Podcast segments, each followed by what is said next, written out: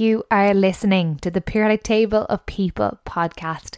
I'm your host, Nebo Mahoney, and welcome to the show where we explore what really makes a chemist.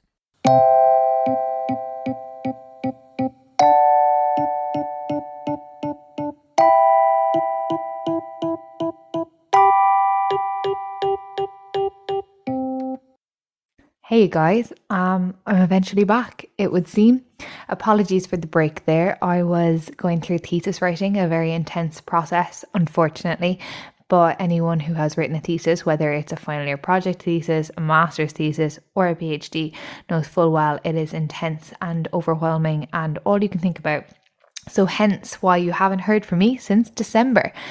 Um, I was thesis writing for a couple of months and then I just couldn't function after using all that brain power for so many months.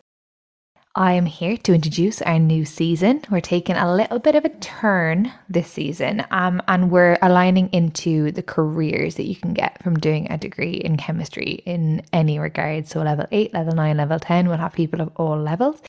And we're going to have a particular focus on women in chemistry and in science in general. We're going to try and have a little bit of a more diverse casting this season just to enable everyone to hear different areas of STEM. Because, of course, whenever you do go to your career, you don't have to be a chemist, even though you have a degree in chemistry. There's engineers who work as chemists, there's chemists who work as engineers, people work in biology based industry firms, and they are chemists or physicists, everything. Your grounding with a science degree that seems to get the position that you're searching for. I'm going to be speaking to loads of different professionals, um, lecturers, technical officers, people who've started their own company with medical devices, people from industry, from mega corporations. I'll leave them disclose what companies they are in, uh, environmental chemists, many, many more, and the list is growing.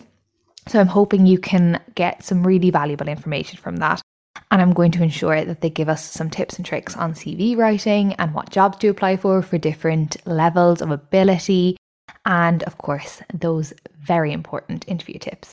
To round up, I suppose, today's little mini-sode, it's just a little introduction to what to expect from the season and just to get us started again. And also, as someone who has just come out of the pit, which is thesis writing, I'm going to give you a couple of little tips that I found helpful in case you are in the process of writing a final year project, a master's, or of course a PhD. But I'm sure my fellow PhD write up people have found their own swing at this point.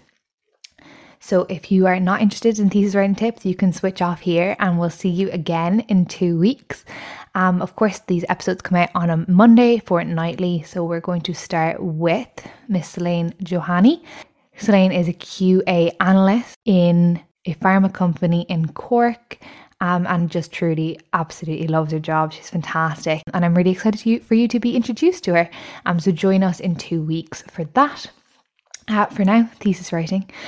I suppose as part of my PhD process, my PhD journey, particularly as someone with dyslexia, I've had to write throughout my time whenever I was, when I started, because I knew myself that I couldn't sit down for six months and write a thesis. I just knew it wasn't on the cards, it wasn't something I was capable of. My brain was just not able to do it that way. And I suppose the awareness of what you can and can't do is very important, particularly whenever you're in an area that is very challenging to you. So, my first tip is write as you go even if it's just like thoughts or today I went and did this in the lab and I think it looks like that or um, observation so important, particularly whenever you're actually writing a manuscript for submission to a publication. If you're someone who's publi- publishing, ensure that you are writing as you go. Like, I can't express enough how important it was for me to write as I went whenever I was in the lab even if it's a pen and paper, like the power of a pen and paper is incredible. Like, because I think you're more loose with what you say whenever you're writing with a pen and paper, and you get your thoughts down quicker. whenever you're typing, you're kind of thinking out the right language to use. Whereas I think when you're writing on pen and paper, you're scribbling and you're drawing and you're bullet pointing, and it's a little bit more of an organic process and more what your brain is thinking as opposed to what your brain is formulating, if that makes sense to you. And I suppose my next tip, then, particularly for anyone who's neurodiverse, um, but for anyone who also isn't, I think it's very important to use technologies. Your thesis is just too big a doc to be able to spot where you missed your spelling or you forgot a full stop or you use the wrong tense by accident or it autocorrected to the wrong thing. So I think it is very important to use a technology that is available to us in this day and age and something that wasn't available to many people previously. So I use Grammarly. I have a sub- premium subscription, but it is available online for free where you can upload your documents. And of course, you could just sign up for a month and just use it for the end draft of your thesis, um, just to ensure that all the major spelling issues and all the major grammar issues are completed. There's also a plagiarism thing in Grammarly. I know I feel like I'm doing an ad now, but the plagiarism count's really useful just to have like a general idea because obviously it's in all of our minds how we phrase stuff, how we word stuff. Will it get flagged, particularly with some specific software that we've used, particularly undergrad, they seem to use one software that seems to flag a lot. Um, whereas I think Grammarly is a little bit more accurate on what it flags. It doesn't really flag formatting or page numbers, or you use like a phrase like next we as as plagiarism. Um, and also, I think another thing that a lot of people don't even realize they have, and it's free, is Word Dictate. So if you're having a particularly tough day, okay, so you're not formulating words properly on a sheet, you're not typing well, you're fed up, you can speak to Word and it'll type for you, which is very useful. It's called Word Dictate. So I'm just going to go into my Word and I'm going to explain to you where to get it, just for anyone who doesn't know where it is. So you are going to just go to your homepage. Um, and a third in from the right on my word anyway is dictate. And you just click on that button and it will just start recording. And whenever you're speaking, it's speaking, listening to me now, it's transcribing everything I'm saying out loud, which is fantastic, uh, particularly whenever you're lost with what you want to do, or if you're just kind of thinking through a process and you're fed up writing, you've been writing for hours, it's brilliant to have that um, option there for someone to kind of take down what you're saying rather than having to type yourself.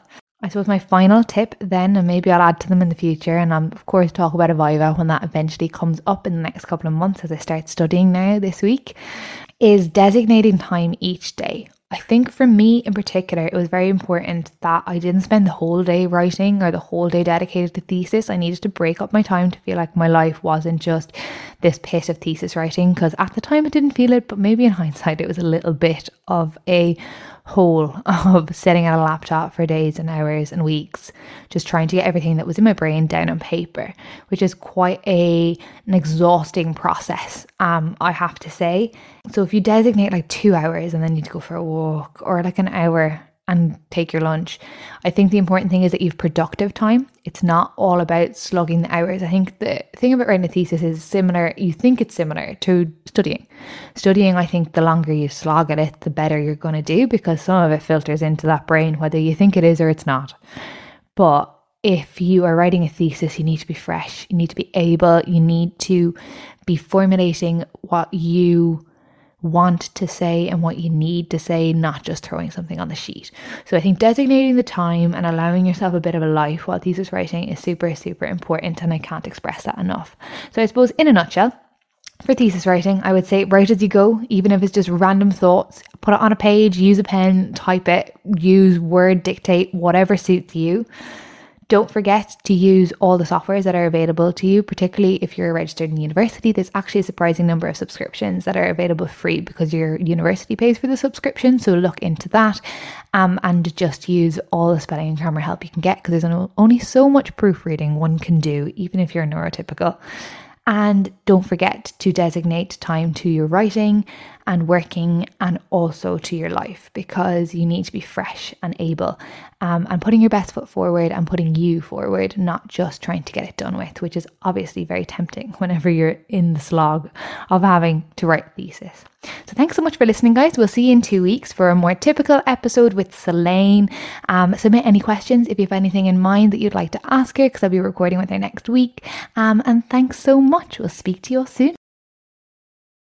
Please rate, review, and subscribe to the podcast on all your favorite podcasting platforms, including Apple Podcasts, Spotify, Google Play, and wherever you get your favorite podcasts. I'd like to thank the Royal Society of Chemistry Outreach Fund for their support and funding for this podcast, as well as the School of Chemistry in UCC for their encouragement, involvement, and support. Please reach out to us on Instagram, Twitter, or wherever you use your social media platforms and give us any feedback or comments you would like um, to develop the podcast with us. We're really here to serve you, so we really look forward to that feedback. Uh, Apple Podcast seems to be the best way to help a podcast out at the moment. So, any ratings and reviews on there will be hugely appreciated, guys. Until next time.